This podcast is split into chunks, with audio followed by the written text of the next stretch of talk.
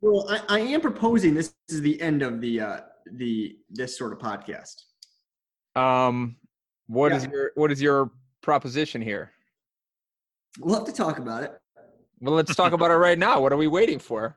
We'll have to talk about it. Yes. Hey, Go- Governor Whit- Whitmer is almost you know. There's only in theory two weeks of this left, anyways, un- until she extends it. Right. Yeah. So you know, it could be over. This could be the last of it. Well, let's fucking enjoy it then, shall we? I'm taking my pants off now. Yeah, by all means. My pants. Uh, I I showed up with my pants off. I don't know what the fuck you're talking about.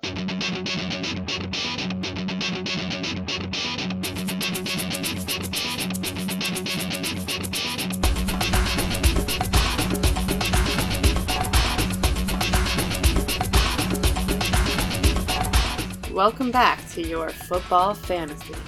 Grab a drink, roll back your foreskin, and let Dweez Nuts, Big Wiz, and the Bullfrog stroke your fantasy loins.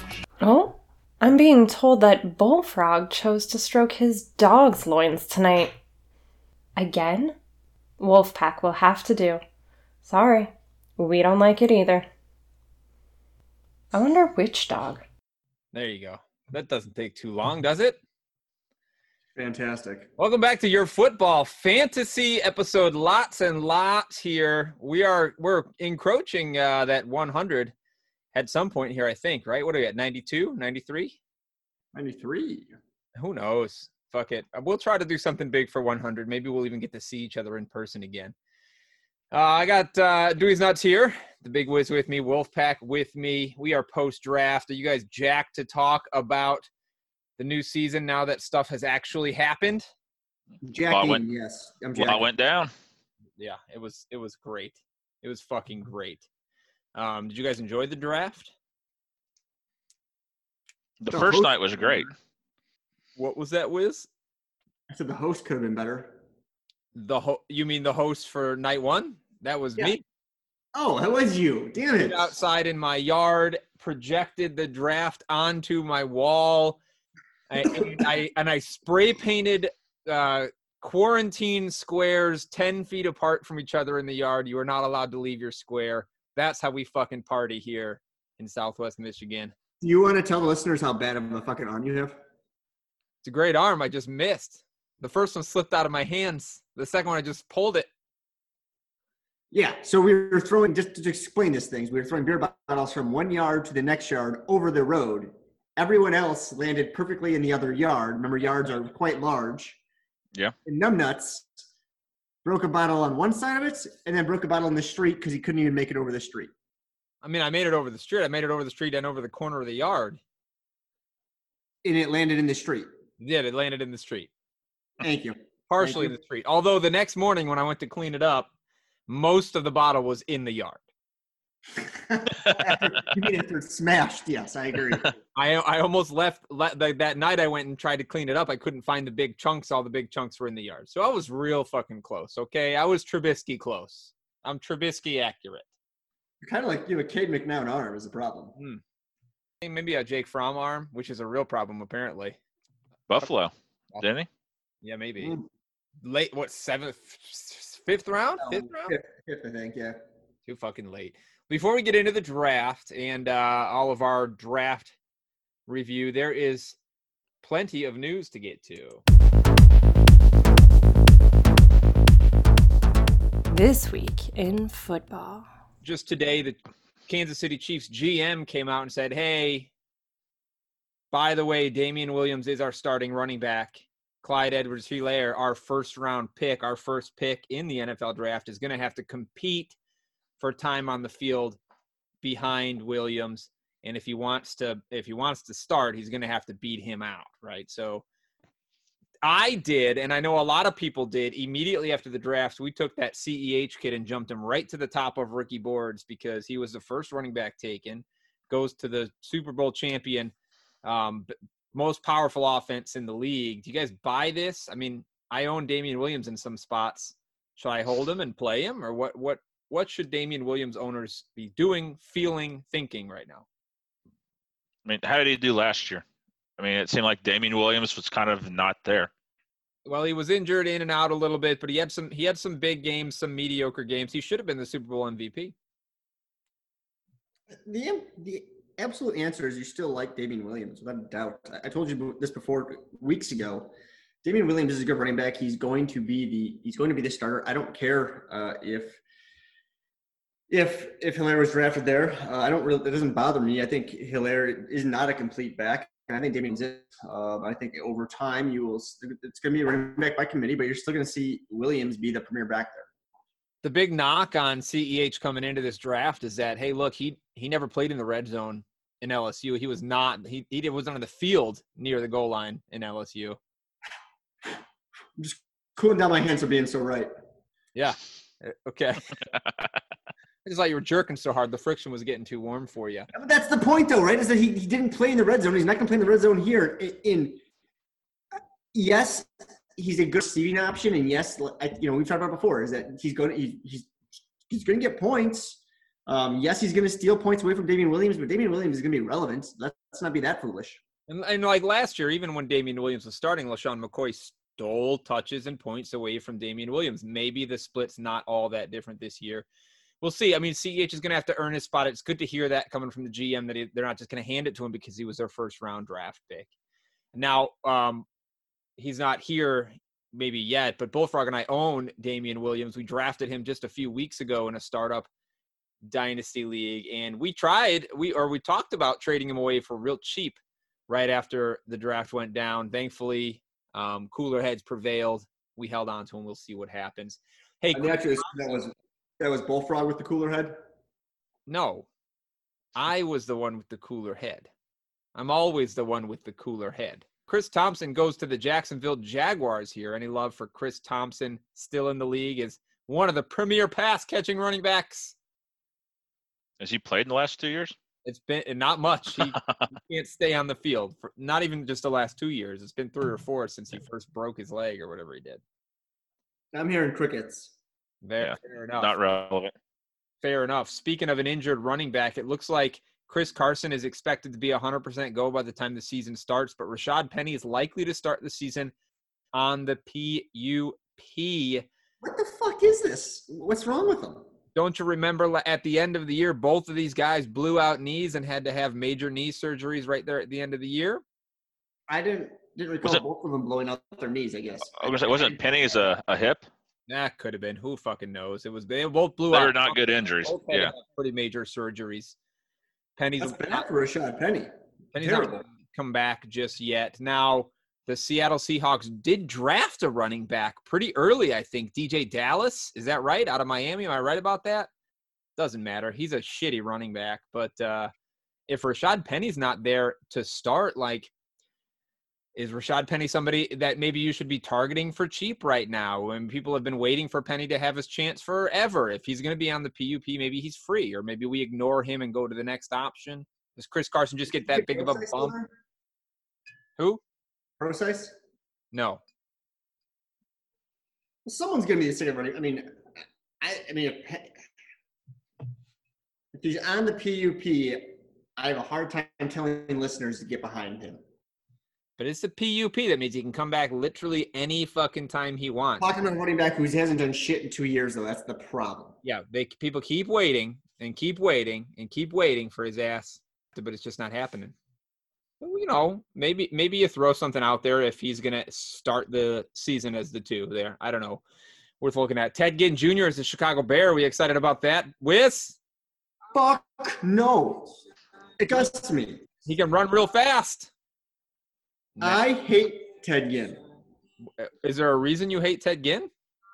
Ted Ginn, though, you really like Ted Ginn? Seriously? No, I don't like Ted Ginn, but it seems like you have particular deep-seated hatred for the man. Is there? No, no, no. Don't no. I'm sorry. I like Ted Ginn. I like Ted Ginn when he was when he was in what in, in Carolina. I like Ted Ginn when he was in the Saints. I don't think he was ever put up a huge fancy points. Um, I like him in general. He had one big year in Carolina. Chicago, like what the fuck's he gonna do in Chicago? Nothing. Run, Nothing. run We fast. don't even have a fucking quarterback to throw the ball deep. You're gonna stretch the field and let uh, maybe open some things up for Robinson underneath. What is it? Gonna be a slot guy now for you guys? No. We just cut the fucking Tyler Gabriel, who is the same fucking player. Taylor Gabriel's not nearly as fast as Teddy. Uh, And is it Ginn bigger, like taller? I don't I don't know. Well, everybody's taller than Taylor Gabriel. Taylor Gabriel is like Well, except Wiz. That's true. Hey, Andy Dalton was cut by his team, the Cincinnati Bengals, after they drafted Joe Burrow. Uh, he and Cam Newton are sitting there jerking each other off, waiting for a job. Who gets hired first? Andy Dalton. Didn't we? Dalton. Didn't I have a bet with one of you two guys about Cam versus Jameis? Who'd get signed first? No, no, no. What you, what you bet was is Wolfpack versus Dweez Nuts. Dweez Nuts saying his Jameis will be signed before Cam Newton. So yeah, I guess you did win that bet. Yeah, take a fucking shot. I knew I made that. Fu- I couldn't find it anywhere. I don't know where you keep those bets, Wiz, but uh, I knew I made. It. Here, I'll post at least the ones I have to date so far for you. Yeah, just put one document where we put all our bets. That'll work. Shot. There you go. Jameis is signed by the Saints. Just a year, just just a million dollars. It's almost nothing for a quarterback in the league these days. Presumably to be the legit straight up backup quarterback. Does he take over Teddy Bridgewater's backup spot? I know they also just extended Ta- extended Taysom Hill there. Taysom they Hill's a goofy. He plays like fullback slash tight end slash quarterback. slash kick returner? Are, are they just test? This Is it just a test the water sort of thing for Jameis, huh? No, I think it's a if God forbid something does happen to Drew Brees, we have a we do have a a, a legitimate starting quarterback. But you you're not thinking, hey, this is the guy that we're signing to be the future because Brees has said he's retiring at the end of the season. Yeah, no, No, you just signed Taysom Hill for like what, two years, three? I don't think Extended? Taysom Hill's a long term answer though. No, but I think he could get you through a year, and then if you know if you don't like, because I mean the, the Saints aren't going to be in the top ten, top fifteen this year to get you uh, Trevor Lawrence. Yeah, So, but I mean- Drew Brees gets you mean the top pick. If Drew Brees gets hurt, I will guarantee they're turning to Jay to, to Winston over. Yeah. Taysom.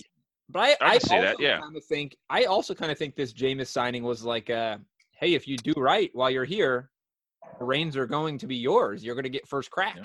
That's what I think. I'm thinking, but it's a really small contract. Poor guy went from making whatever he was making to one million dollars. Oh, feel so bad for him. Stop throwing the ball away to everybody. Couple of Almost as bad as I feel bad for you and your uh, and you you know not working. I was offered a job today. Yeah. I was offered Lawn care, I lawn was- care, huh? lawn care.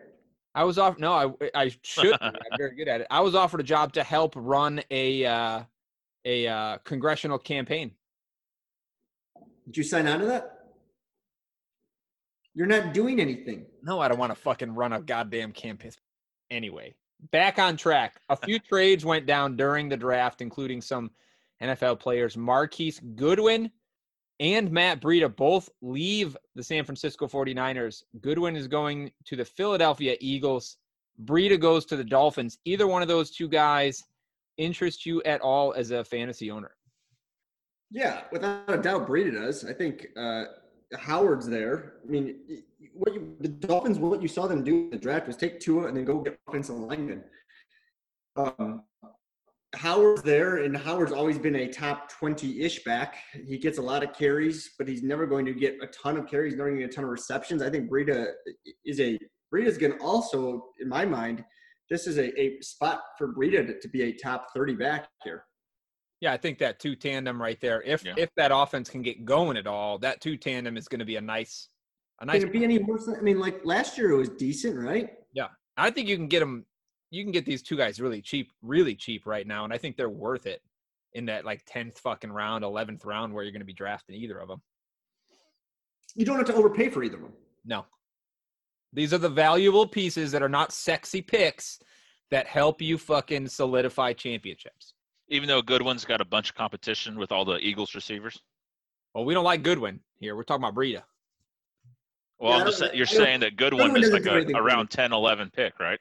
Oh, Goodwin is probably not going to be fucking drafted in most pla- most places. We're thinking Breida and Okay. Howard are the two guys. I don't think Goodwin's worth much. They went out and drafted a couple of receivers. What three receivers? Exactly. Philadelphia too. I mean, hey, Trey Burton went to the Indianapolis Colts. What do you think about that, there, Wolfpack? As a Colts fan, Um, I kind of like it because I mean, it's got to be better than Mo Alie-Cox, who was always like a third stringer, and he's going to be a Mo lifer. Cox is seven foot four, five hundred and eighty six pounds. Right, exactly. So he can't do much. He can just block. So Burton's the Ebron replacement to help Doyle out there. Right, because I mean Doyle's. A, I think he's a solid tight end, You know, he can catch it. He can pass block, the run block.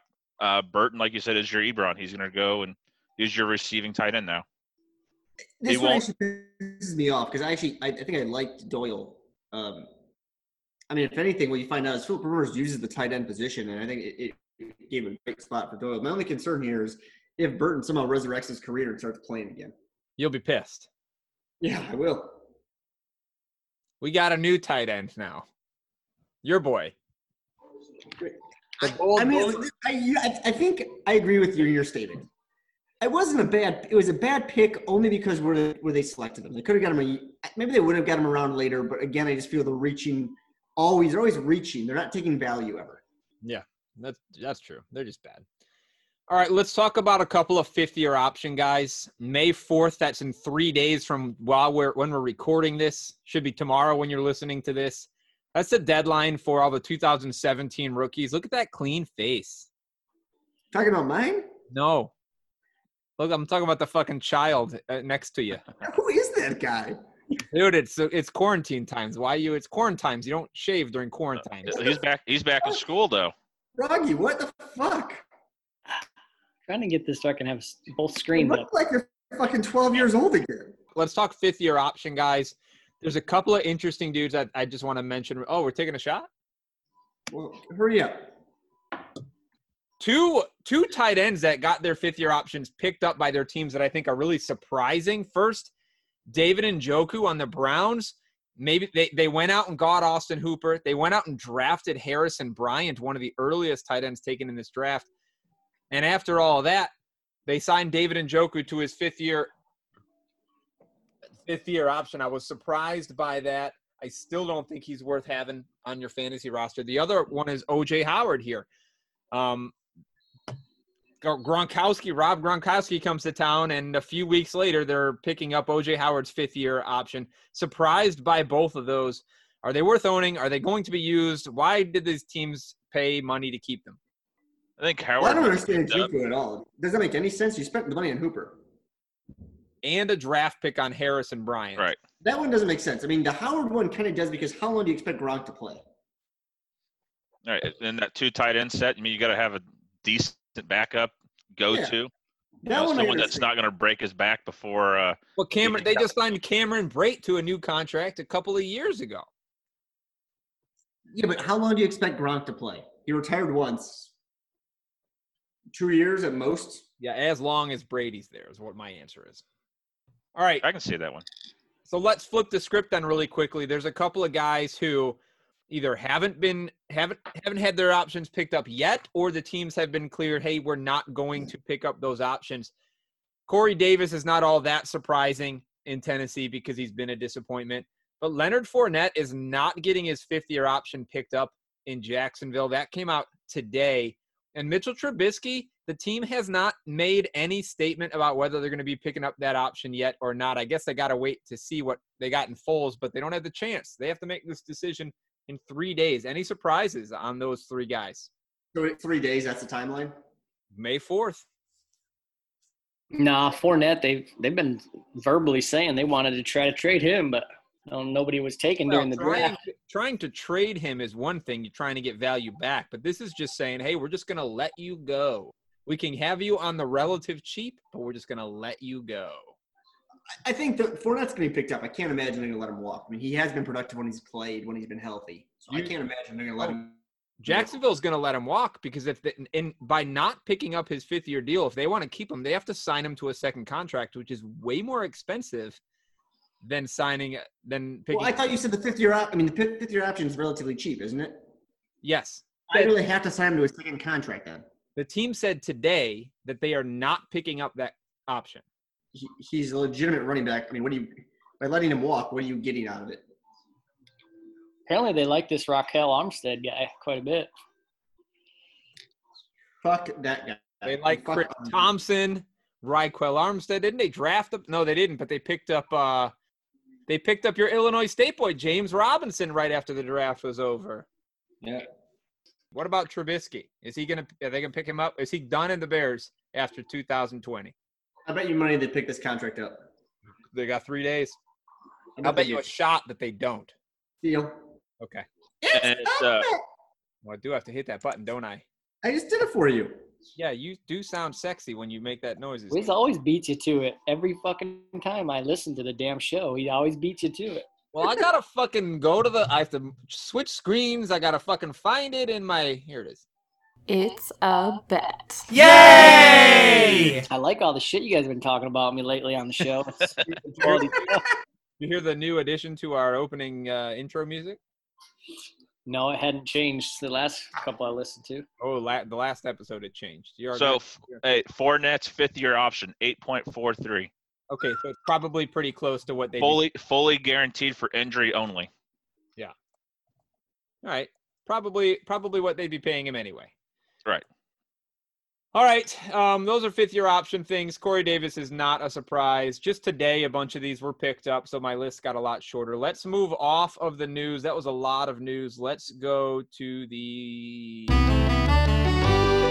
Big whiz and his stat of the week. Did you guys all take your shot? I took it. Yeah. 12 year old?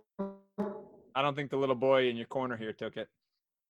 I like him that he's below my penis, though. It's pretty, pretty good. Is that where he is for you? Yeah, it is. It's awesome.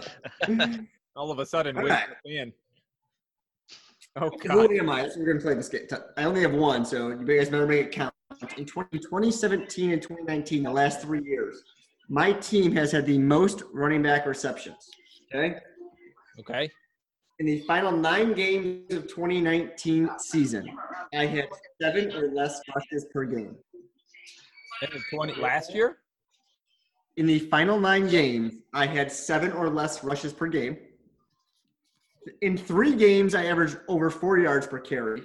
In 13 games, I averaged less than 3.3 yards per carry. And I finished running back number four in overall points. Am I? Austin Ekeler. 300 points last year. Austin Ekeler. Nice job, Froggy. I was gonna say the Chargers, but I couldn't get my I couldn't get Melvin Gordon to six. Come back to the show. Show you guys what the fuck's up here. Get that little boy off the screen again. He's not allowed to be here. Very nice. All right, stat of the week: Austin Ekeler. Only how many carries in each of the last nine games? Six or less. Seven rushes or less per game. Something's on there. So that that probably means um, Joshua Kelley, drafted by that team, is likely to get a lot of touches because Austin Ekeler's not going to get all of them. That's what it tells you. that He's gonna have a tough time repeating, right? I like Joshua Kelley here for a value pick in rookie drafts what this tells you is that Austin Ekeler is gonna have a tough time repeating in that spot. for sure. For Well, sure. their offense isn't going to be as good without Rivers. So that's a given too. I mean, he's still going to get he's still going to get 15 to 17 touches, which makes him a top.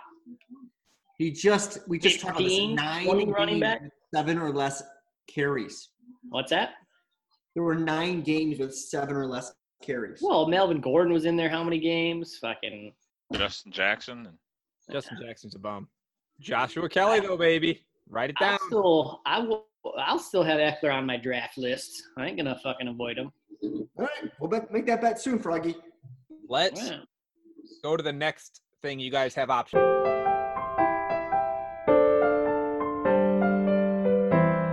And now for more dumb shit I heard this week. Okay, guys, you have three options from me for dumb shit. Here are the titles. Pick the one you want to hear. The first one's called Is 24 7 Too Much? The second one is Better in Hindsight. And finally, Oops, I Did It Again, which just now I'm not actually remembering what the Oops, I Did It Again story was. So I did it again. I burned down my gym. don't pick that one. I was gonna say, if you forgot what it was, must not have been that good. It I'm was- going to the 24/7 too much jerking off. You guys agree? 24 7? yeah, let's go with that one. It's not jerking off at all. There's a there's a Oh, we don't want that one then. there's a professor in at Harvard University who just um, wrote a paper and started this lecture. Uh, she's kind of being called on it out on it because she's saying one, uh, we got to ban homeschooling all over the country, and two, she thinks it's uh, too authoritarian for parents to have control of their kids for 24 hours a day, seven days a week. We got to get kids out of their parents' households so they don't fuck them up. with their authoritarian regime. I thought that was pretty uh, out there. Yeah, man, I could. I'm sure there's a lot of kids that wish they weren't with their fucking parents 24 seven. I can tell you that much. It's, she, but it's not about. They wish they were out of their not not at their homes 24 seven. She doesn't think that parents should have the right to do that. It's it's too authoritarian. They can tell them whatever they want, and the kids will believe it. And she doesn't like that. Well, she might not be wrong in all cases, though. Let's be let's be very frank about that. That's true. She did say that she believes most parents that keep their kids home for school are crazy um, right wing church nuts. You know, the one of the neighbor ladies. Is she wrong on that? Um, I don't think the statistics will hold up that that's what most of the homeschool families look. Most, yes. One of the neighbor ladies says she's really loving this homeschool. She might want to just transition over to that permanently. Oh, they're crazy right wing church nuts, though, right? Yeah, they are. Yeah, Well, there you have it. Yep. Proven. nailed the nailed the hammer, nailed the head, whatever that fucking phrase is. You almost got there, buddy. Almost. Do you want to tell Wiz? You want to tell us um, in this dumb shit segment what what you wanted to add in here? Something about the best episode. Yeah, so I was listening to our previous episodes and we were having a really good discussion about Cam Akers, okay? Okay. Specifically, you were Cam Akers versus Michael P. Ryan. Yeah. Okay. And it was a really good episode until you started saying this to me. And this is me versus saying how good Cam Akers is versus what you saying that Michael P. Ryan could be, and how bad and how, how many, how much audience we lost because of these statements. Danny Wood, Theo fucking Riddick has finished top five. All these, these Oh. players. Did you hear that? Oh, I did say that. Yeah. I was. We already talked about that. I was very drunk when I said that. What did he say? It- Top fifteen, though. I said Theo Riddick finished top five. you know, fucking Rick. Froggy. Depending depending on your scoring rules, he might have. I don't know. Riddick, what? I I I once knew a, I, I knew a girl once who was in a fantasy league, and by like the scoring was ridiculous, but by like 400 points, the number one scorer in that league was Cordarrelle Patterson. You can't tell me there wasn't a league somewhere in which Theo Riddick finished the top five. I didn't give No. you didn't ask for the context, okay? Was that the poison of Jameson night? that, That that was one it. of the Jameson poison nights. Yes, we got fucked up, and I uh, sometimes I say things I don't mean when I'm fucked up with. It was a really good episode until you started talking about that. thank you for bringing up some old shit. And now, our feature presentation. let's talk about the draft um and uh some of the shit that happened we're obviously not going to go pick by pick or anything crazy like that. Instead what we're going to do here is we're going to give you some guys that we thought uh, came out of this draft um, looking real good some guys that came out of this draft looking real fucking shitty. We'll talk veterans we'll talk rookies and then each of us the three or four of us depending on whether bullfrog's still with us we'll tell you our absolute favorite rookie, the guy that we are dead ass sold on in our rookie draft. But we'll get there. Let's start Was with the uh, let's start with a shot. Then we'll hit the vets who we thought came out um, smelling like roses after this draft. Hang on. Is Froggy? Froggy do? Fro- Froggy, do you need a shot of milk or something? breast milk? Fuck yeah. We played those games in my household. This is to your child, Froggy. Mine? Thank you. Appreciate it. That was my last peppermint vodka. I'm on to regular old Smirnoff. That that bottle lasted quite a while. The peppermint, Fuck, yeah. that was the that was the guy I forgot to do was my favorite rookie target. Some bitch. You got so much time. I gotta stay focused. I just can't. I'm just gonna wing it when we get there. Pass on me. Let's start at the let's start at the veteran winners. What vets in the league came out looking great here? Maybe we thought a replacement was coming, but that replacement didn't happen. Maybe new weapons come into this. May I, I don't know what it is. We're gonna start at the the uh, uh, Wolfpack. You were the first to get in. Wolfpack, tell us Yeah. who your My uh, my vet veteran winner was I believe Carson Wentz. Um, they drafted two wideouts, which I mean, think about what they what he had last year. He had Jackson and he had Jeffery for like what five games. Jackson, he had then one quarter or something. right, right. I mean, they weren't even there, and then he started throwing it to a bunch of practice squad players. I mean, they got Reagor, who's another Jackson, Hightower. They traded for Goodwin, so I mean, he may not be the best wideout, but he's still better than your practice squad players. Yeah. So I mean, they're deep at wideout. Uh, he's got good running backs still, and he's still got a pretty good tight end and uh, Two. oh my God, Zach Ertz, Zach Ertz, and an upcoming one, and Goedert. Uh, you haven't mentioned Jalen Hurts though. No, I I'm not calling that like a the, the Jalen Hurts draft was a positive thing. It's more of you know I, I call that like more like a security blanket because I mean, if Wentz gets hurt, then it's Hurts time to go. Look, Hurts is is they they've been clear. Like Hurts is going to do the Taysom Hill thing. He's going to play some receiver. He's going to get some running back work. He'll he'll be in on some wildcats. That's the sort of stuff he's going to do. He's not going to come in and take over throwing work from Wentz. Wentz is still going to have that that locked up. It's just sort of another element to that offense. That's why they took him. I, I don't hate it. I like Reagor there. I think uh, I think that Hightower kid is a, a nice big. He's a big red zone weapon. He's sort of like an Alshon Jeffery to me. I think that's a nice comp for him. So that makes some sense. So, Um, so you guys, you guys truthfully think it was only because of wide receivers is why Carson Wentz couldn't perform last year? Carson Wentz did fine last year. Why Beat Carson Cowboys Wentz made playoffs. live up to his second year numbers. He could. Ne- it's not possible that he'll never live up to his second year numbers. He was playing out of his fucking mind before he got hurt. That's not. So he's a top 15 quarterback best. No, where would he where did he finish? 10? I don't think he finished ten. I will look it up. Why don't you tell us about your favorite veteran winner from this draft while I do that? Yeah, my, my favorite here is the aging Todd Gurley, um, at least for 2020. Um, Atlanta drafted four defensive players, an offensive tackle, and one punter. Like they did not draft a single young running back.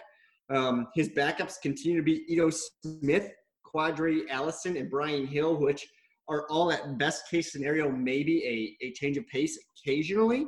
Um, to me, this means again Gurley is still a goal line. He, he still gets all the goal line carries. He gets all the pass catching. Um, Atlanta has him on a one year deal. He's going to churn and burn him, use him as much as he can. He's still going to get 16 plus touches per game. To me, I, I just think I expected them to get some sort of rookie running back here, and they didn't draft a. Uh, Todd Gurley did okay last year. I don't think he's going to be a, a top 10 running back again, but I think he's going to be a a usable. He could certainly add a great amount of depth to your team. If you can get him as your number two running back, I would take it in a heartbeat. I saw him going in rounds three and four in some of my dynasty startups. Value there. Carson Wentz finished quarterback nine last year, and that was mostly with Nelson Agholor as his number one. I mean, But that's my point, though. Are you saying that it was because he couldn't finish higher because of wide receivers? that's a big. Part. I think it's a big Yeah. part of it. And you think these wide receivers that they drafted immediately are going to step in, in between Reagor and Hightower and be immediately? They can't hurt. I I think mean, Ra- it can't go any worse. I think Reagor's a badass. Yeah, he might be a badass. Jackson, it, Jackson will be there healthy still, right? Alshon Jeffery's going to come in healthy. We're going to start with the full cadre of receiving weapons, and they're going to start in two tight end sets a, le- a lot now that Goedert has absolutely made his presence undeniable. Well, that's the matchup that they can always win is that they have two tight ends that are better, that, that are hard to, to that impossible to match up against almost. A lot of options. that's- Miles Sanders came into his own, right? So there's a lot of options, The- a lot the more Boston options running back. than he had. Was Scott Boston? He was a good. All I'm saying is that's a hard time buying that he's going to be that much. I can't see him being top five again because of that. I think he'll be top seven, top six. Way to grow some balls. Thank you. Went up from nine to seven. I said six too. Um, let me tell you who. I'll tell you who my veteran winner. I think Gurley's Gurley's a pretty good one. I got him in a couple of those spots because he's real discounted right now, and you know what he can do. He's never going to be what he once was, but he's still a stud, and that's a big offense that scores a lot of points. Um, I think my veteran winner. He's I, you got to kind of put air quotes around veteran here, but it's Jarrett Stidham, quarterback, presumed starting quarterback for the New England Patriots. He's only got to beat out Brian Hoyer.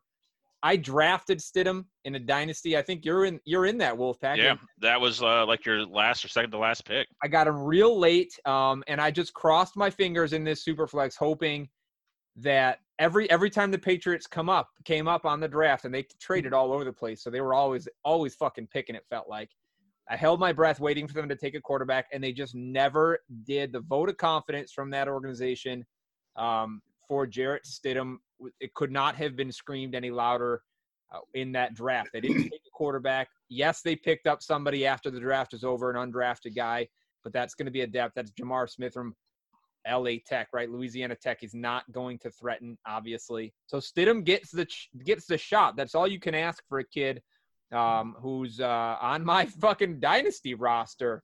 Instead of drafting a quarterback, they took a couple of tight ends, three offensive linemen go in this draft. It was already a good offensive line. They're trying to improve it via competition. They weren't highly drafted linemen, but still, I think Jarrett Stidham was the surprise win for me, just because they didn't they didn't. There's no competition at this point. Except when they sign Andy Dalton. I mean, if they sign Andy Dalton, then I guess there'll be a little bit of competition. But what's the value in signing Andy Dalton for the New England Patriots? He's he's okay. He's never been better than okay. Or they can take a guy that they clearly believe in, um, because Dalton was still on the team when they didn't draft a quarterback. They couldn't have been planning on that. So they believe in Stidham. They could try to try to develop him now on the field, or they can go get an okay vet in Andy Dalton, who will never be better than okay. Why would you do that? But it's the Patriots. I mean, you, Bill I'm sure they had wants to win someone listening. Wants to win now. I think Yeah, but Belichick would rather have a young guy he can fucking manipulate and fucking teach than fucking Dalton, who is what he is at this point. I was And- real fucking stoked. Jarrett Stidham. I was stoked to be the Stidham owner when they didn't draft another one. He, I think he's a big winner. Dude, And, and you you were um, saying that uh that the uh the Patriots that had no idea that the Bengals were going to drop Dalton. I mean, they've cheated how many times so far? You, I mean, are you sure they didn't have some guy in there saying, "Hey, just just wait, we're going to drop Dalton at the end of this. Just They just might know. wait." Look, maybe it was Tom Brady all along. He went and cheated immediately upon landing in Tampa Bay, trying to go talk to his coach during the "do not talk to your fucking coach" stage. So Right. He was him. Froggy, you want to jump in with a vet winner? yeah, I'd like to have the floor here, motherfuckers. Jeez, oh fuck. Oh Uh, fuck! You've missed the show for how long? How fucking fucking preferred- Uh, first on uh, Carson Wentz. Yeah, I like Carson Wentz. He's one of those quarterbacks where I actually like him more than his individual pieces. Not sure why, but just maybe it's the offense where it's just a really good spread it around. At least it has been, but we'll see what that turns into. As far as Todd Gurley goes, he was actually the first guy I wrote down when I was starting my note process on this. And uh, when I look back at his stats last year, I just was kind of shocked by what he did. I didn't think he did as much as what he did. He had 14 touchdowns, I think. I don't, I don't think he does much more than that. So I was like, yeah, I don't know if he wins much more than he was last year. Maybe a little bit. but he didn't lose anything, did he? Right. I mean, he's not getting hurt by moving there, that's for sure. But as far as Stidham goes, eh, we'll see. I know some of the some of the defenders for New England are talk talk pretty good about him, as far as facing him every day in practice and whatnot. Uh, but I'm gonna go with Dak, uh, just because Dallas has really positioned him to be a if if they're gonna if they can get this contract figured out, I mean, he's gonna be in there for a long haul as a potential just fucking stud for the next seven years. Uh, I mean, last year he was already a top five fantasy quarterback, 30 touchdowns in the air, 4,900 passing yards, I think. Now he's got CeeDee Lamb to go with Cooper and Gallup, however much you like those guys. Uh, every single year, his stats have improved. Not only improved, but also quantity, volume has gone up. You know, I don't know how much that can go up again this year, but fucking yards, completions, attempts, touchdowns. The only thing that went down this last year was his rushing touchdowns, went from six every year to three. But you know he can still be the guy that goes for six just because that's in his skill set. Uh, at this point, he's the number three dynasty quarterback behind only Lamar and Mahomes.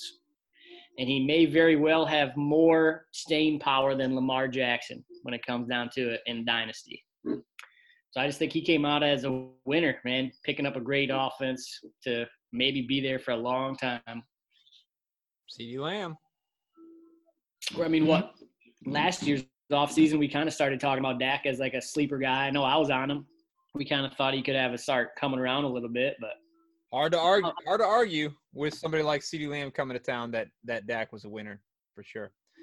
All right, let's jump into uh, some vet losers then. If those are the guys that made out in the draft for one reason or, not, or another, who struggled? Let's start with uh, Wiz here. Tell us who you've got and why. Yeah, I think I have the only wide receiver listed. Um, and you guys took the obvious ones to me, but I guess I took I took Courtland Courtland Sutton in 20, top 20 wide receiver with over 200 points. Um, he had a lot going for him. He had 50. Um, I remember repeat myself here. 50% of the opportunity in Denver last year. There was no wide receiver that had over 28 receptions. Um, I think going into 2020, you take those numbers and you, you just automatically buy into him. He got told. I mean, he didn't get fucked. The problem is, is like they they upgraded big time when they drafted Jerry Jeudy. Um, Jerry Jeudy's a better wide receiver, and they they in the second round they took KJ Hamler, who I don't think is nearly the receiver that Courtland Sutton is. But Courtland Sutton's never going to see the numbers that he saw in 2019. He's never going to see the amount of opportunity. Um, you add in Melvin Gordon, Noah Fant. Um, he's still a good wide receiver. He's or yeah, he's still a good wide receiver. But instead of being in the top 20s, he's probably going to be in the mid to late 30s at best. To me, he just joins the rest of the wide receiver heap in, that, in that range. I wouldn't overpay for this guy anymore. I think going into 2019, you would he gave you consistent points. Didn't matter if he scored a touchdown. He just had so much opportunity. He was giving you automatic points, and, and now that's not going to be the case. He was he was flying up boards on in dynasty boards prior to this draft. But I'll tell I'll tell you what, man, it's on Drew Lock at this point because they have done everything they could to make this offense as powerful as it can be. They've added so many weapons. If either Lock's going to get it done or not, I mean, this offense might be great, or it's going to have a shitty quarterback, and you're going to waste a bunch of draft picks on guys that can't perform because their quarterback can't get it to them. And they got a better O line. Yeah. But Courtland Sutton's taking a huge penalty. Huge hit.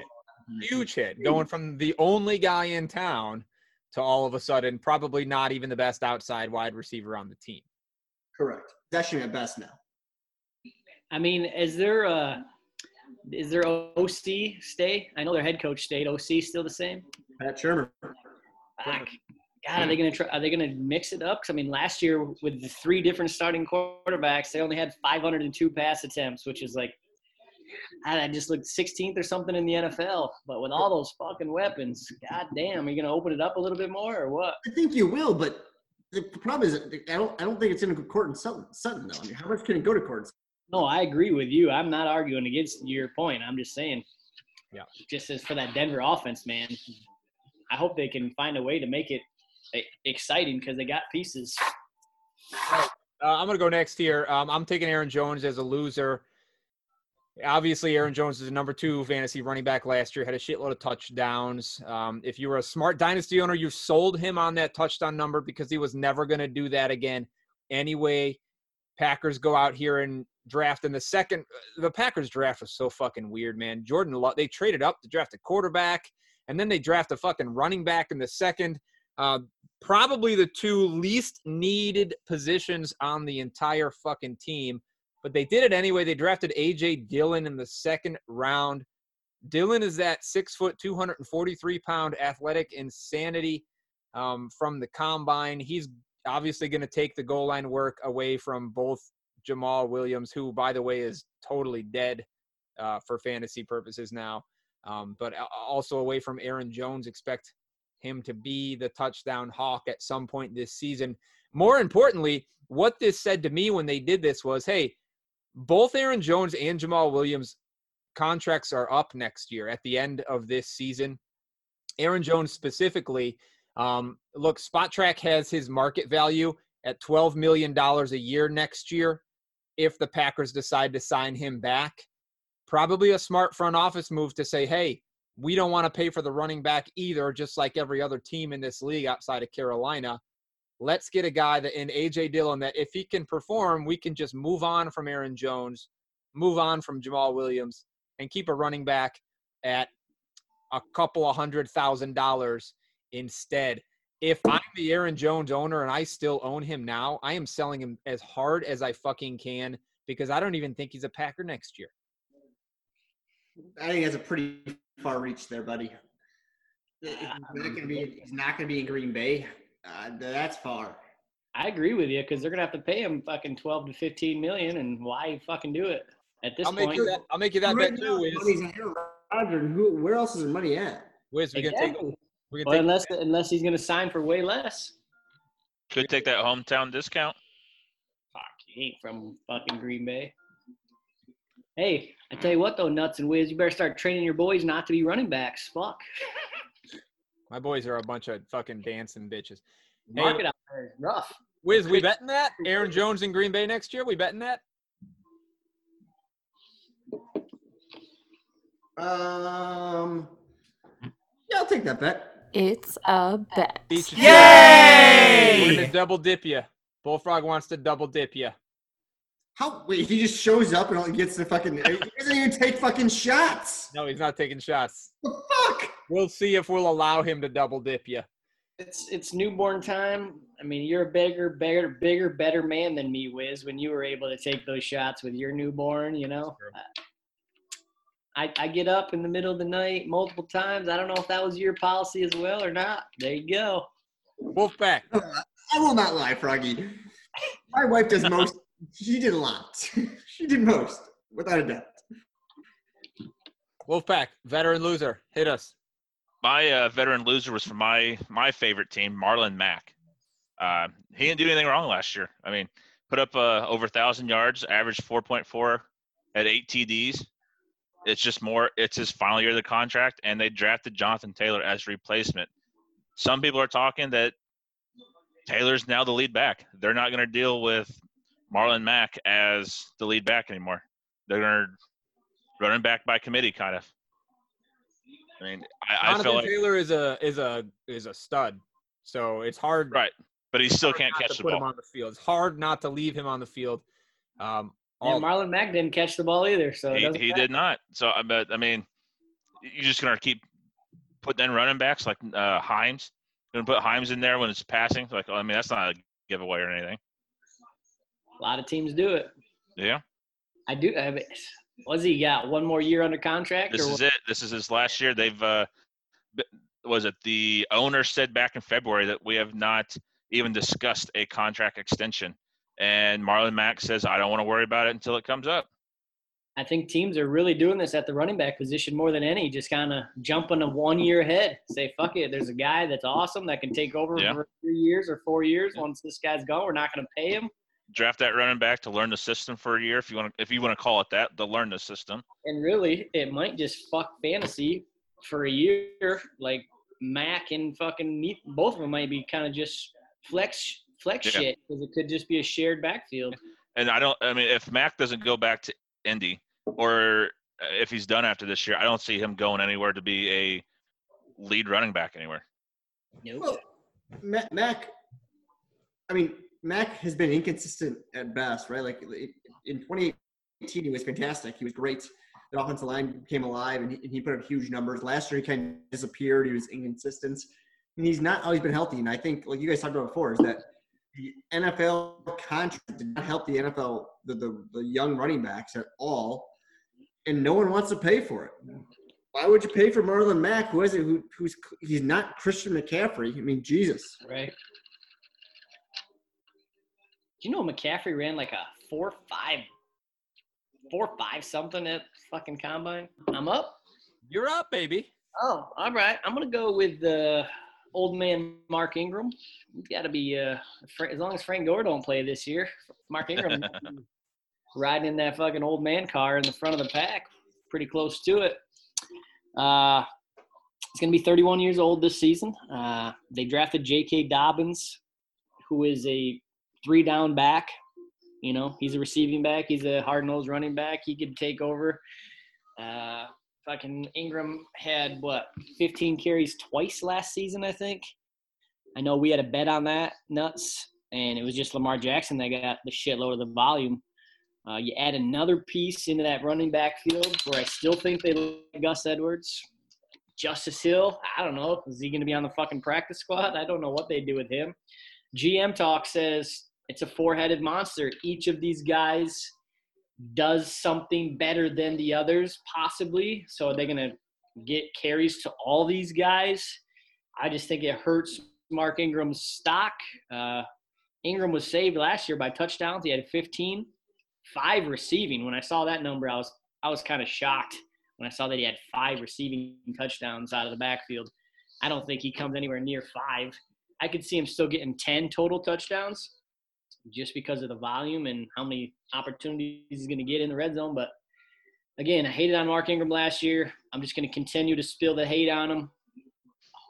And we'll see what happens. I you on that. I- I- I- Isn't Ingram just a? I mean, Ingram to me is an old version of J.K. Dobbins. J.K. Dobbins is just younger. He's better. Yeah, might be better. I, I don't know that he's well. He's better now at 30 years old. He's better. Well, I, I agree with Froggy in here. Is that you are right? Is I, what Baltimore does is they they do a great job drafting. Mark Ingram numbers will not be close. Like you said, he had five receiving TDs. There's no fucking way he's doing it again. At best case scenario, he's going to touch 10 TDs, and that that's 66 percent. There's not even close as he can re- replicate. Yeah, that's fair. That backfield's tough. Let's talk rookies for a little while here, guys. Let's start with the rookie winners.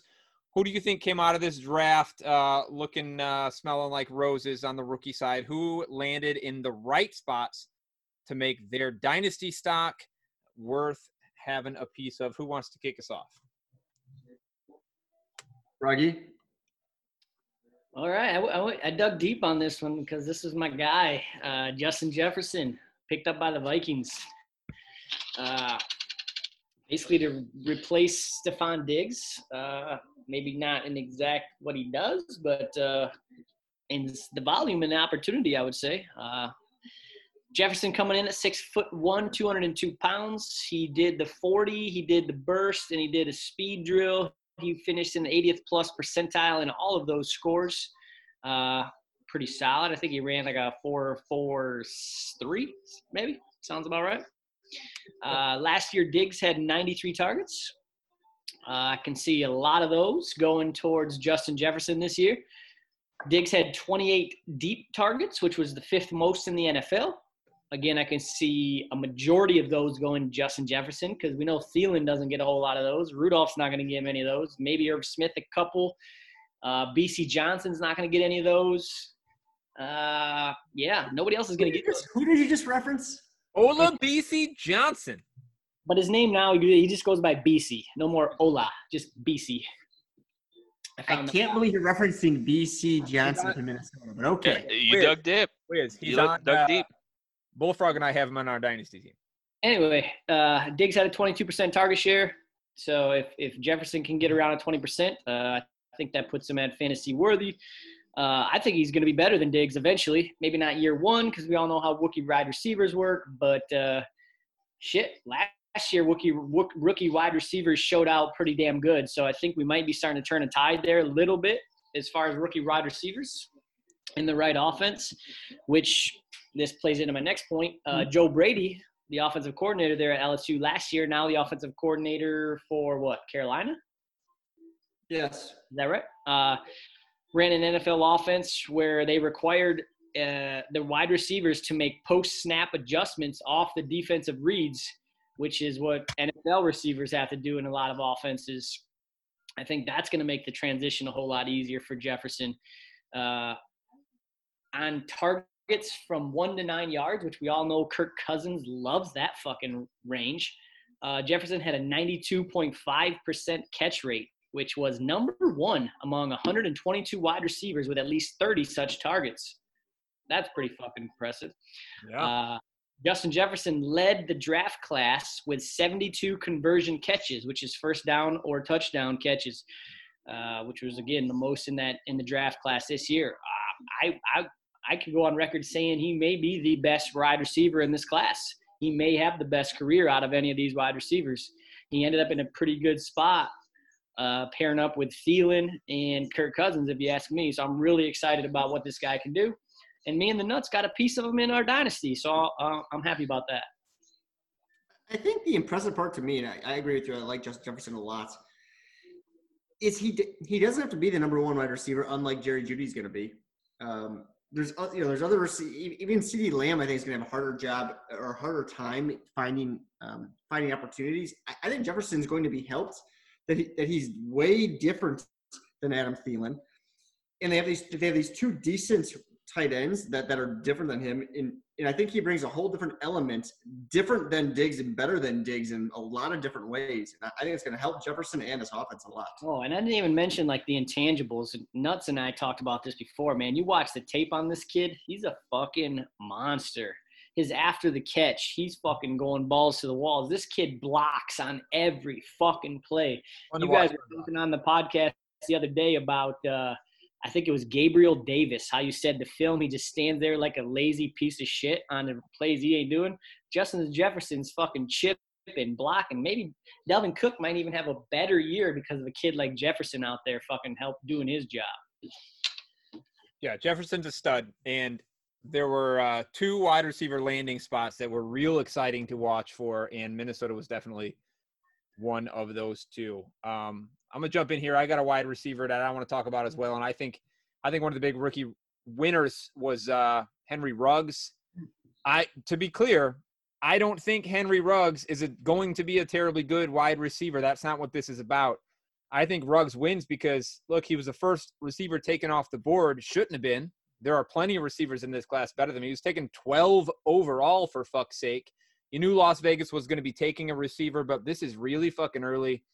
He's the type of receiver I don't think that fits really well with what they're going to want to do in that offense. But they took him. They took him as as their first pick, number 12 overall. What that means is he's going to be a big part of the offensive game plan. He's the winner because Darren Waller, Hunter Renfrow, Henry Ruggs. Those are the only three pass catchers that are going to be on the play card with uh, sections of their own going into week one, likely again, I want to be clear that I don't think Ruggs is going to be a great receiver. I don't think he was a good choice there. But if you're looking for a rookie that that made out like a fucking bandit, Ruggs is going to have all the opportunity in the world coming into this season. Is Tyrell Williams just a non-part of that offense now, or what? Pretty much a non-starter all year. Um, I, I do have a honorable mention guy, real quick. I just want to throw out. I think, I think Denzel Mims ha- uh, landed in a really nice spot in the Jets too. The Jets, so you know, had the most vacated targets on the whole team with the pieces they lost. 154 targets were vacated, 1,200 yards, six touchdowns vacated from a receiver position on the team. Mims is a super athletic big dude at six foot three who ran crazy fast. He has an opportunity stepping into a role um, that that was pretty empty, but uh, that's just sort of honorable mention. I think Ruggs is a big winner wide receiver wise. Did you see Ruggs at the draft? I feel like he fits right into the Jon Gruden style. Jesus, I fucking Gruden. Hey, Ruggs too, by the way. Oh, oh yeah, but I think I think the black unicorn's probably going to pick up most of those open targets. There you go. Yeah, I'm sure that's going to have all 100 and, 148 of 152. All right, Wiz, who you got? I'm the only one who went with a running back here. I took Cam Akers, um, who ended up with with Wonder Boy Sean McVay with his explosive offense. I think he's the he has he's the best running back on this team. What you, did, what you did not see was anything from uh, Henderson last year to prove that he is any sort of three down back, and Cam Akers absolutely is. I don't think Cam Akers is going to start immediately, so so don't expect that right off the you know right off the bat here, but he is the best running back. He's probably going to start midway through the season. And he has great hands. He's a one cut runner. And that's what this team is looking for. What you saw Todd Gurley do early in his career there. Cam Akers is younger, stronger, and healthy. I have no reason why I believe Cam Akers will not be a fantastic landing spot in LA. Good spot for him. Came flying up my board when he landed in LA because that's a good solid spot for him. So you agree that you fucked up the whole Michael Perine ranking over him? No, I think La'Mical Perine is a better running back than Cam Akers. Take a shot. I don't actually know that I had him ranked higher. They were they were maybe oh. back to back in my final rankings before the before the draft. I'll look. Uh, I got a question for you, Nuts. How you gonna? What's gonna determine whether your algorithms work? Is it gonna? How many years are you gonna wait to see how this how your I'm telling you right now, Froggy, that it doesn't. His algorithms were wrong. Because obviously you can't just I make haven't- it on drafted because that doesn't really matter. Yeah, I haven't done I haven't done my final version of the algorithm. I have to I have to factor landing spot in there somewhere. I don't even know how that's going to look yet. I have I, I have no concept of what that's going to look like yet. But I thought it was more just based on who was the better player. Yes, but there, but like, Michael P. Ryan over Cam Akers. yeah, Michael P. Ryan's a stud. You want to make that bet right now? What bet? He's in the he's on he's a Jet for fuck's sake. Like the Jets have the Who's worst offensive line in the league. In 2020? What? Cam Akers or Michael P. Ryan? Cam Akers is going to have a better 2020. That's no there's no question. Right. You'd have Michael P. Ryan six, Cam Akers seven out of the combine. Yeah, back to back.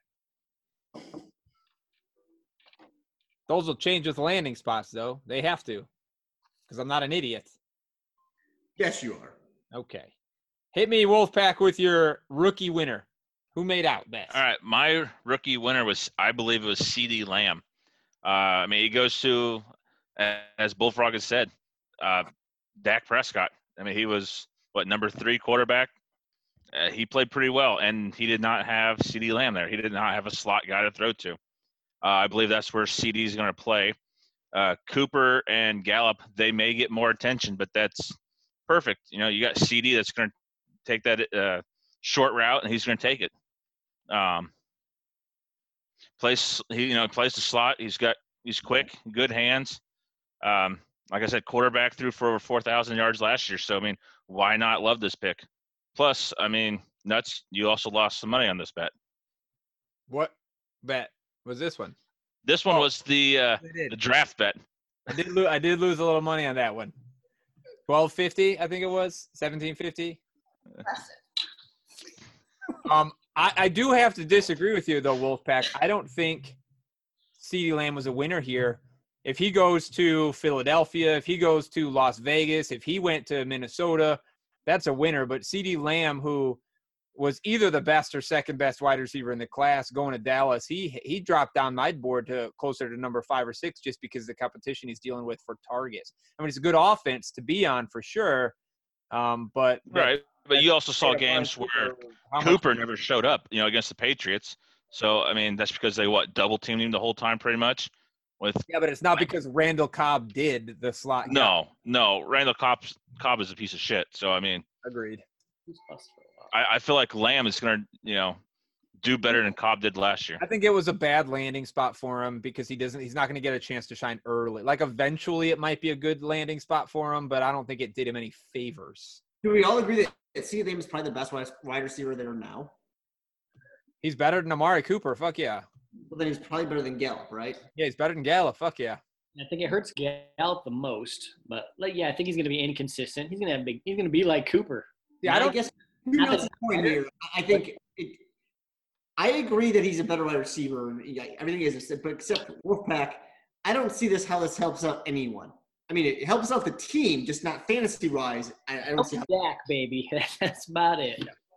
And maybe Wow. Zeke. to your to your point, Bullfrog, I don't know that it hurts Gallup all that much, to be honest with you. Gallup only ran a he, he had a limited route trend at team. He runs a he runs a hitch and go. That's pretty much what he runs, and he runs the um the fucking one route to the end zone. That's not what CeeDee Lamb's gonna do either. I think. But you say that, but CeeDee Lamb's faster, he's bigger. CeeDee Lamb's going to be the deep threat. is Lamb faster Yes. than Gallup? Yes. Is he? I don't know how fast either of them is. About I'm pretty confident. I mean, I'll take. I guess I'll take your word for it, but I mean, he wouldn't lie to you, right? never. No. I'm doing the research right now. All right. Um, either way, like we have Gallup on our team, and he, and we've talked about trying to move him at this point because I don't think any of the pieces of that that the pieces of that team outside of Dak are really going to be helped out a ton. Um, now, the only way that it doesn't hurt this receiving core is if you think Zeke is not going to get 60 catches this year, if he's going to drop back down to 20, but I don't see that happening. I mean, somebody You never has, know. It's a Mike McCarthy has to- pass happy offense now, maybe. somebody has to suffer. yeah, agreed. Hopefully, it's Amari Cooper because he's trash. It, it could be. Amari Cooper wasn't good consistently, anyways, though. No. So it's not going to help Cooper. I mean, it, to me, it, it hurts everyone. Yeah, it hurts everybody, including Lamb to me. All guys right. ready for their, you ready for their combine numbers? Sure. CeeDee Lamb ran a 4 5 at six foot two. Michael Gallup ran a four five one at six foot one. Uh, seed score was 97 9 for CeeDee Lamb and a 99.1 for Gallup. So it's a coin toss probably. All right, let's let's go to the rookie losers here. I'm going to start because it kind of ties in with um, somebody we've already heard about here. Uh, my rookie loser is J.K. Dobbins for a lot of the same reasons. Bullfrogs rookie loser was Mark Ingram. Last year, Mark Ingram had 78% of the running back carries on that team. That's that's a huge number. I think it was fifth or sixth most in the league and yet he still only had 220 whatever carries, which was 20th most carries in the league. Running backs on the team just don't get the work when Lamar Jackson rushes for 1,200, whatever it is, yards. Um, Dobbins is going to come in here. It's not like Ingram's going away, right? Like uh, Bullfrog said, all four backs. They want to use all four backs. Maybe not. Maybe that's not really going to happen, but they're certainly going to use Ingram and Dobbins. I think best case scenario for Dobbins this season, he might get 30 to 40% of the running back touches, right? I think Ingram still carries the load over the course of the season. Um, and 30 to 40% of the running back touches in Baltimore, it's 110 carries, guys. Um, that's not going to get it done for you. J.K. Dobbins was one of those big four running backs who could have come into this league as a feature back wherever he was drafted.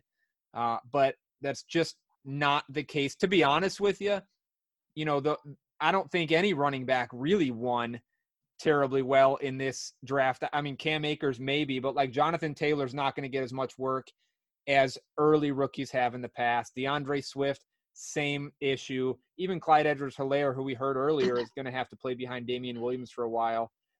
I don't think any of them got great landing spots as far as volume early. I think Dobbins is going to have the least volume out of that first five guys, maybe even six guys off the board. Eh, did either of you guys mention the fact that Lamar Jackson really is, is the best rusher on this team? Lamar Jackson rushes the ball as much as anybody else on the team. Yeah, that's that's what, that's what I'm saying. Look, almost 80% of the running back carries on the team was still only 20th most running back carries in the league. That's not good because the running backs don't get the ball in Baltimore. Mark Ingram's still there. J.K. Dobbins is probably going to be eventually better than him, and they're same the same running back. I mean, I, I agree with both you guys on both sides of the fence. In reality, both losers. Both yeah, are losers. Yep. Do you put Dobbins as the number two on the depth chart? Dobbins is the number two on the depth chart. Yes. For now. Probably all season, barring an injury. Yeah, because I mean Ingram finished last year injured. And look, Ingram Ingram is I know he's he's 30 now. Um, he said he thir- turns 31 this season, but he turns 31 like December 30th. The season's over.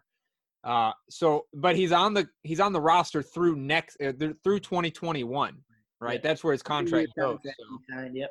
Should he not completely fall off? I mean, he's a lot of money to cut even in 2021. It might be a while before J.K. Dobbins gets to be alone in that backfield. Yeah, it's running backs crazy what these teams are doing. Alone when you still have Lamar Jackson there is the problem. Well, uh, quote unquote alone in the running back room is what I should have said. You're right about that. It's not a good landing spot. He's a, a big loser to me. Um, he is a guy. If I'm sitting in my rookie draft right now and I'm picking at like 106, 107, and Dobbins is there, I would pass on him to take a receiver. Yeah, probably me too. Which I would not have considered beforehand because you want the running backs early because they produce early usually. But I would rather have a Justin Jefferson, obviously a Jeudy. I'd rather have those guys than J.K. Dobbins, even even here in year one. Yeah, these teams are almost throwing away these first year of these rookie contracts. Mm-hmm. I mean, maybe not. Maybe these guys will play more than we think, but they're willing to timeshare at least for mm-hmm. the first year and then you know get their last three years out of the contract or whatever it is. Wiz while we're on the topic of rookie running backs why don't you hit us with your rookie loser? Yeah my rookie loser is also running back DeAndre Swift who ends up in Detroit. It's fucking Detroit Froggy. No one fucking likes Detroit. He likes Detroit. No it's a fucking shithole Froggy. What the fuck? It's That's a bad bad pick. Half of Detroit's dead right now. He's taking over that fucking game. He's fucking taking over that backfield. He's gonna be a stud, motherfucker. I actually don't mean like what they did overall. I thought they, you know, they drafted defense, everything else, and, and, and good support players. I was okay with that. Except here's the problem with DeAndre Swift specifically. Kerryon Johnson's still there. He's young. He's what? He's, he's going to be 23 or 24 entering this year. They drafted Jason Huntley. The problem I have here is that Bo Scarborough. Yeah, Bo Scarborough is also there. You are correct on that. Um, this is just committee, committee, committee. There is no way there's going to be a single running back in this on this team that actually produces that's worth uh, starting on a, on a week in week out basis. Patriot That's the way. problem here. Patriot way, baby. Patriots oh. 2.0. Yeah, but I mean, I wish they would just give it to fucking Helms the Swift. It makes him a better offense because he's the true three three down back that you can run the play action and Well, carry on, Kerryon Johnson. Over the last couple of years, people were saying the same thing about him. He could have done it if they would just given it to him. and well, he couldn't stay healthy. But do you think that's actually going to happen here, Froggy? Do you really think they're going to turn DeAndre Swift and give him that much opportunity? No, fuck no. Agreed. Although Patricia and fucking Quinn are got their necks on a on a line right now this season, so I Yes, would, however, We'll I would see. take Swift over Dobbins for sure. You would? in a dynasty draft, yeah, me too. Yes, in a dynasty all, all day long. I think I think you, that's an accurate statement. Um, is is that because of the? Is that because of Lamar Jackson? Because to me, it probably is. Lamar Jackson's a big part of it. I think DeAndre Swift is is better, is a more talented back than Dobbins is. Um, A smiles. Is it? I just, yeah, I just like Swift. I like that position better just because there's less. Even though there's a lot of competition in the backfield, there's the same competition in the running back room for Dobbins, except there's also a quarterback who runs as much as any running back in the league would want anyway. I mean, I can tell you this as a Lions fan, this is the most talent they've had in the running back room since Barry was around. Yeah. We'll see. Really? You you openly state that? Fuck yeah. Well, what I I've got think- four running backs for one Barry. I think what he means to say is if you take all the running backs in the room, put their talent together, Exactly. I didn't say more than Barry. I just said it's as it's the most they've had in the room since Barry was around. Because since then it's been shit, or at least one decent guy that Lions fans thought was great, but in reality he probably couldn't even start for 20 NFL teams. Fucking Kevin Jones or who Ameer Abdullah, blah blah blah. Reggie Bush. Was it Th- Theo Riddick? David Is he a top five? You're the top five running back. top five in somebody's scoring format. I promise you that. Let's get a quarterback in here. Who's a rookie loser for you, Wolfpack? I thought it was uh, Jordan Love. For one, he was drafted too high, way too high. So high. Uh, second of all, he's Rodgers' replacement, which I mean, it had to come sooner or later. But I mean, it's another Brett Favre Rodgers scenario. Rodgers doesn't want a replacement; he needed weapons. Everybody hates him now. The Packers had a horrible draft. Packers fans already hate Love because they know they needed someone to finish out Rodgers' career. And even when Jordan Love becomes a starting quarterback, let's just say three years, he probably still won't have the draft weapons there, the weapons there. I mean, he may still have Adam sitting out there. There is no way Jordan Love is better than Aaron Rodgers in three years. No, but I'm I'm sure they'll get rid of Rodgers by then, just like they did with Brett Favre. In Let three me- years, it's, Let me ask you this. Does this mean Devin Funchess is for real this year? No, it means Allen Lazard is for real, baby. You know, you know, Equanimeous St. Brown missed all year last year. He's coming back from injury. Maybe he's the guy. Could be. it, it could be their uh, was it AJ Dillon? It could be that running back. Just keep you know Although, although passing it off to him. the pass volume went way down last year, didn't it? Aaron Jones, fucking, and Jamaal Williams. The Rodgers was the lowest volume he's probably ever had in his career. So Especially in the red zone. Especially in the red zone. yeah, oh, But still yeah. no weapons though. I mean, not even a tight end. I, yeah, you're right on that. Uh, they, they just didn't. There's no way this. I don't. It's not helping Jordan Love, and this isn't helping anything in my mind. You're right. Packers are the And they traded up. Yeah. This move. Though oh, I had heard that the Colts were actually talking about moving up to get Jordan Love, which put the pressure on the Packers. to go get Jordan Love before the Colts did.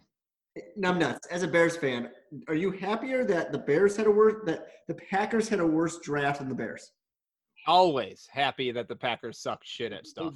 But do you think they actually did, or do you think the Bears draft was just bad? I don't- pretty bad.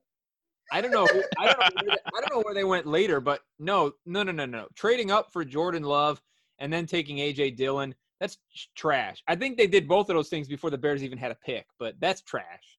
Yeah, that was bad. That's It- bad. Do That's you think Rodgers is talking to the Also, I like I liked I like I like the pair of uh, DBs that the Bears picked up. I think they did good there with some physical physical defenders. I- I don't understand the idea of, of passing on the the Alabama cornerbacks. To be honest with you, You know, they like those small school guys. Who where's the one kid play? The the one DB played some fucking D three. Utah was one of them. All right, we, we got to lock up this division right now. Preseason pick. Who you got, Allen? Preseason NFC North. Hands down, Minnesota. Vikings. Right. Vikings. The Vikings. Why are you asking? I just wanted to see what you It, Well, guys it's it, the it ain't best. gonna it ain't gonna be the Lions. never said it The, was. que- the real question is who loses the division. That's that's probably a better question too. Yeah. I'm gonna go with your fucking Bears. Uh, the Lions lose the division again. Lions are the worst. Yeah. I think it might be the Packers. I'll take that bet. The, that lose the division? Yeah. Didn't Oh the- wow. I I got Packers and the Vikings as a top two. Do you think Rodgers wants out? You think if I After win this the draft, bet, yeah. your wife has to show me her tits? Whose wife? The Packer fan wife. My wife? Oh yeah. She's the only fucking Packer fan. Oh, she ain't that smart. So I mean, He's a fucking Packers fan. she is. She she don't know any better. We need to get a Vikings fan on this show. Fuck. No, we don't. Yeah, you got to go. I yeah, I, I'm the one that has to go. Hey, uh, Bullfrog, do you have a rookie winner for us or loser for us? Oh yes, my boy Brandon Aiyuk. Uh, was pretty high on him coming into the draft, and then he goes and gets picked up by the San Francisco 49ers. And what so do they? you like Aiyuk going into this is the point, though, right? Like you like him. I was high on Aiyuk going into this, absolutely. And then and then he gets drafted by the Niners, who basically run the fucking ball and pass to George Kittle. eh, I mean, to some extent. Uh, you know, they got Deebo there. Fucking A, they got Jalen Hurd coming off injury. They got I don't even know who else other guys they got out there. Um, You know, they got Dante Pettis, baby. Yeah, your boy Pep. what? And uh, Hurd was it? Is that his name? Yeah, Jalen Hurd. He's coming back off an injury. Anyway, he's basically in my in my eyes going to be replacing the volume of Emmanuel Sanders, who in his I don't know ten games there, whatever it was, he was about five targets and three and a half catches a game, which is kind of dog shit as far as fantasy purposes go. Um, and then you look at Jimmy Jimmy G. You know, he only had 476 pass attempts, which was only he only beat one other starting quarterback that played all 16 games, and that was Josh Allen, who only had 461 pass attempts. So, you know, like I said, they run the fucking football because they're good at running the football. George Kittle has a 28% target share, which was number one for tight for tight ends in the NFL. Uh, again, he was he was one of my favorite receivers coming to the draft, but I just don't know if I'm going to be going after him anywhere now. They even traded up to get, which according to a lot of reports, he's kind of a deep ball guy, which is not what the San Francisco 49ers offense does. Jimmy G only averaged six and a half air yards per intended pass attempt, which was 37 out of 39 quarterbacks who had at least 128 pass attempts, which means they don't pass it down the field. So when I studied film on Aiyuk and he's making all these plays down the field, that is not going to be there. Can For Let's, let me ask this question a little bit differently. I mean, Kyle Shanahan's the offensive coordinator. He does a fantastic job. He started in Cle- you know in Cleveland with Josh Gordon. He, he he does a decent job when he goes to Washington. Goes to Atlanta and fucking he has Julio Jones. the only argument I think there's been made here is that he is waiting for one of these fucking wide receivers to erupt as a legitimate wide receiver. It, Emmanuel Sanders is good. He's just not great, and he's at the end of his career. Um, Right. I hear your argument. Could he be the guy that they were hunting for to make the offense adapted towards that type of player? It's possible. I'll believe it when I see it. Yeah. so your argument here is that they run the ball first, and they just Exactly. haven't proven to, to, to, to use wide receivers. Well, and and they're just, you know, they're a good fucking team, and we talked about this a little bit before. Last season was that the Niners' offense was a little better when they were shitty because those shitty quarterbacks were throwing the fuck out of the ball. So Kittle went off, and then last year they didn't have to do that because they were a damn good team with a good defense. So they ground and pound and dink and dunk. They didn't, you know, they don't have to throw forty-yard touchdowns to win games or to. The defense the behind. defense did get a little worse. Right. They lost a couple pieces. So We'll see. We'll see. Maybe maybe it is that they were just looking they and there have not been receivers in San Francisco in a It long was just a spot that it just didn't excite me because I was like, I was excited by this guy, and it just disappointing. Yeah, you're right. You're right. Yeah. Speaking of getting really excited, though, let's hit our last category here. Our last category is this. Look, we've we've all either just done rookie drafts, have rookie drafts coming up, or both. Who is one guy that you can't fucking wait to get shares of in a rookie draft? Doesn't you may maybe you're gonna end up reaching on him because you just fucking want this guy. Let's start with who I think is the most obvious guy on the list, Big Wiz. Who's your guy? In Yeah, to me, to me, it's it's the easy one. It's the one that Froggy already mentioned. It's Justin Jefferson. This for the last this position over the last three seasons with Stefon Diggs was 112 targets per season, 7.7 TTDs, 13 red zone targets per year. He's 6'1", 200 pounds, is bigger than Stefon Diggs. He almost does everything better than Stefon Diggs. Everything that Froggy just already mentioned. He's fast. He has a huge catch radius. I think it's actually to his benefit. He's a little bit different than Diggs. He he's he's Adam. This almost helps Adam Thielen. I just think this helps his entire team. If if I'm a if I own fantasy stock anywhere, I'm trying to go get Justin Jefferson. You guys talked about it. You guys did it one of your dynasty leagues. I would do it all over the place. This guy has the ability to produce now and in the the future for several several seasons. So this is how our fantasy rookie draft went that Bullfrog and I just did. We had the 108. We had traded down to the 108. And um, we were hoping to take we were hoping to take a running back, like maybe the fifth running back or something, but the only guy left was Ke'Shawn Vaughn. We didn't want him. Jerry Jeudy and Justin Jefferson were both sitting there. And we're Mm. going back and forth on the phone. We're like, you know, we both love Jefferson, but how the fuck do you pass up on Jerry Jeudy if he's available here? We with my head hung low, likely his too. We took Jeudy at the 108, and then the 109 comes to pass, and Ke'Shawn Vaughn goes, and immediately Bullfrog texts me. He's like, "Call the guy at 110, trade. We need to trade back up and fucking get Jefferson." So I spent what the next two or three hours on the phone with this guy, on and off the phone with this guy, trying to convince him to make a fucking trade with us so we can get back into the first round. Finally did it.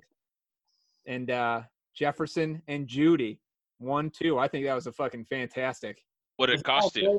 Was that our boy Jason too that did that for us? It was. It cost us. We had to make this trade. We traded um DeVante Parker.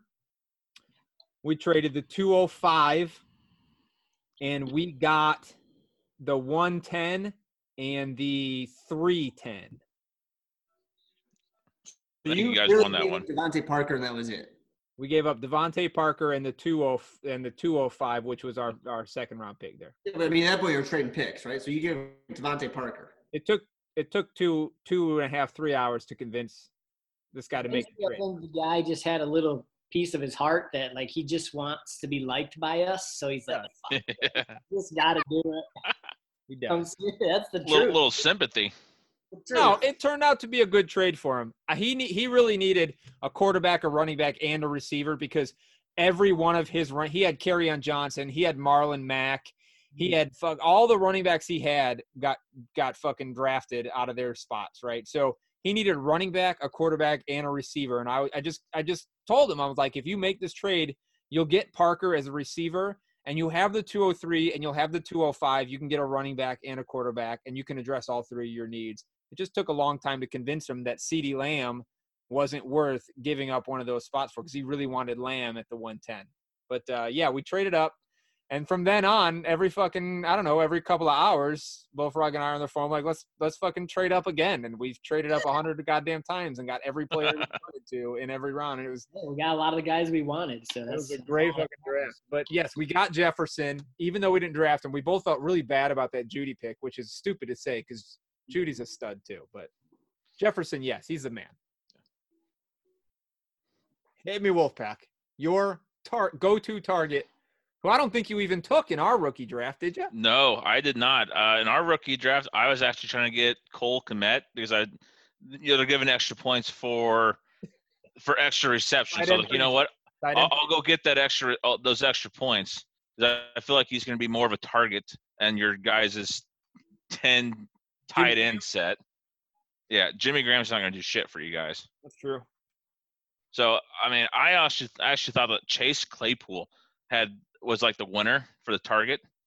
Um, Steelers needed a wide receiver. You know, after they got rid of Brown, they needed a number two, number one, or a one A, one B type set. Um, I feel like with Juju and Chase, it's another Brown and shoot and Juju on how that started out. You know, if Brown wasn't open, you just throw it to Juju. I feel like this is how this could work out for him. Um, Chase goes to a good team, great organization. Um, he's a big target to throw to.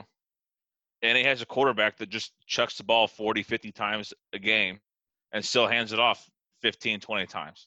He is a fucking big target to throw to, too. Yeah. And then, like like we had talked in one of our episodes, he could be a tight end essentially, but he's just a lot faster and he just he's just as big as one. They got Eric Ebron now. They're good. E- Ebron's horrible. I mean, if you don't have luck throwing to Ebron, then Ebron's horrible. Is there any fucking wide receivers good from Notre Dame though? With Mhm. It's Rocket Ismail or Rocky Rocket Ismail. best wide receiver to come out of Notre Dame. With Tim Brown. Tim Huh? Brown. Yeah. Yeah, Well, that's, that's that's a long time ago. long fucking time ago. But, but I feel like Chase could be your one B. Marja. Yeah, that worked out for Samardzija. I think Chase Claypool. I think Chase Claypool Claypool's a big pick. The interesting thing about Claypool is like he's going at the end of the fourth round. He is cheap as shit in rookie drafts. And that Pittsburgh offense, if Big Ben is healthy again, can be a big offense. We have seen it time and time and time again. Yeah, I mean, he's a big receiver, like you said. So I mean, if Ben gets in trouble, just throw it up and say, "Hey, jump, go get it." I mean, you're six four, big bodied, box out that five foot nothing guy. What's he? Two hundred forty-five pounds or something. Oh yeah, big dude. Uh, safeties can't cover this kid. No, Could he end up over the middle? All right, um, let me hit you with mine. Here's another wide receiver. This is a guy that um, I had to dig deep and do some research in for this draft guide that we put together. And ever and the more film I watched on this guy, the more I fell in love with Michael Pittman Jr. out of USC. Um, he is, I think, as legitimate. He is he is as legitimate as some of these top name guys that we're talking about as far as a receiver prospect. Big dude. He's 6'3, 220 some pounds. Um, plays every bit of it at the combine. Coming out of the combine, I, I think in our combine results show, I talked about him. Um, he was right near the top at all the explosive drills, the three cone drills, the shuttle drills. Uh, he he plays he plays big, but he's also extraordinarily athletic. Um, what I liked about him on his film is that he seems to have a really high football IQ, complete route tree, runs every route under the sun. He's one of these guys um, that if if you if if- if defenses ran a zone scheme against him, he is a college receiver that has a knack for finding holes in zones and sitting down. That is not something college receivers are typically very good at. Uh, I think he's going to come in right away and have a his learning curve for the NFL is a lot more shallow than most rookies. In my in my draft profile I wrote up for this guy, I think I, I said he's as good a bet as anybody to have a the a breakout rookie season. Like you know, you always have one one rookie wide receiver who does something. Um, he's got a good a chance as anybody at doing it. Great 50-50 ball. He's real good at using his body to box out to make room to catch if he's in traffic. He can do it down the sideline. He can do it down the field. He could do it over the middle. He could do it just about everywhere. I think he's going to lead the team in receptions this year because one, T.Y. Hilton's going to get hurt and miss eight games. And two, everybody else on the team is uh, wide receiver three at best in the NFL. So um, watch Michael Pittman be the leading receiver for the Colts and on all of my, well, most of my dynasty teams. We didn't get him, Bullfrog, but I'm happy with our receivers anyway. I'm excited about his red zone potential too with Ebron Ebron gone. I mean, he could step up yeah. to be their number one red zone guy right away for Rivers. I mean, dude's a stud. I like him a lot. It'll be good. Plus, I mean, you could call him like he's been in the NFL if, if you want to say that because uh, of, because of his dad. He's been around it. Yeah. He, How about I mean, dad? Yeah, his dad knows how to handle it. He knows how to handle it. He was raised up that way. Michael Pittman Sr. was a monster. Those biceps are scary. I think 19 inch Froggy, 19 inch. Junior is going to be pretty good too. Fro- Bullfrog, do you have a rookie you want to talk about here that you you're trying to target everywhere? I mean, if I had two, it's the two you guys mentioned. So I don't want to embarrass myself by digging deeper here, but it, it's Justin Jefferson and Michael Pittman, man. Those were the first two guys that I would have put if I were making a list of guys. So I'm going to just let you guys do the work on those two. But yeah, yeah, those are the guys, and we got one of them in one. And what our next one starts what Sunday? So you have to like Jeudy a little bit, right? Seriously. Just, well, you know, my player comp was T.Y. Hilton on him, and uh, in Denver, I don't know, man. Drew Lock, I don't know. That's the thing. It's not quite as solidified as Jefferson for sure, and probably not Pittman either, just because of the opportunity and just, I mean, Lock only played like what eight games last year, if that. I'll throw uh, I'll I'll throw one more out here, um, sort of a, a dark horse, much later round at a position that's very different. But you know, a lot of these ours that we're about to draft in, not a super flex, but most dynasty leagues, all the other ones I'm in are all super flex leagues. And the guy I'm targeting in my super flex rookie drafts, Jacob Eason. I mean, playing behind Philip Rivers in Indianapolis, good chance. Yeah, I'm gonna edit. I'll edit the shit out of it. Good, good chance. I think Eason has a has a shot at, at doing something, and he's going the sixth quarterback off boards. But uh there you go. All right, I, I think we're done, huh? We good? Before we go, since you're here, Bullfrog, why don't you hit us with a uh, lesson of the day? Do you still do that? I don't know. I don't know if he knows how anymore. Lesson of the day. Hmm. Lesson of the day is when you leave the podcast for months, your uh, fellow podmates like to talk a lot of shit about you. so don't go for too long. You're dead to me. All right, guys, that's it from us on this very long post draft episode. Maybe when we come back to you again in two weeks, we'll actually all be in studio. Who knows? I don't know. Eventually, the world's got to restart. For now, close your doors, wash your hands, strap your mask on, and uh, get to jerking it. What else are you strapping on? Yeah, baby. Thank you for listening to another episode of Your Football Fantasy. Now pull up your pants, subscribe, and review us on Apple Podcasts. You can find more from these limp dick butt pirates at www.yourfootballfantasy.weebly.com.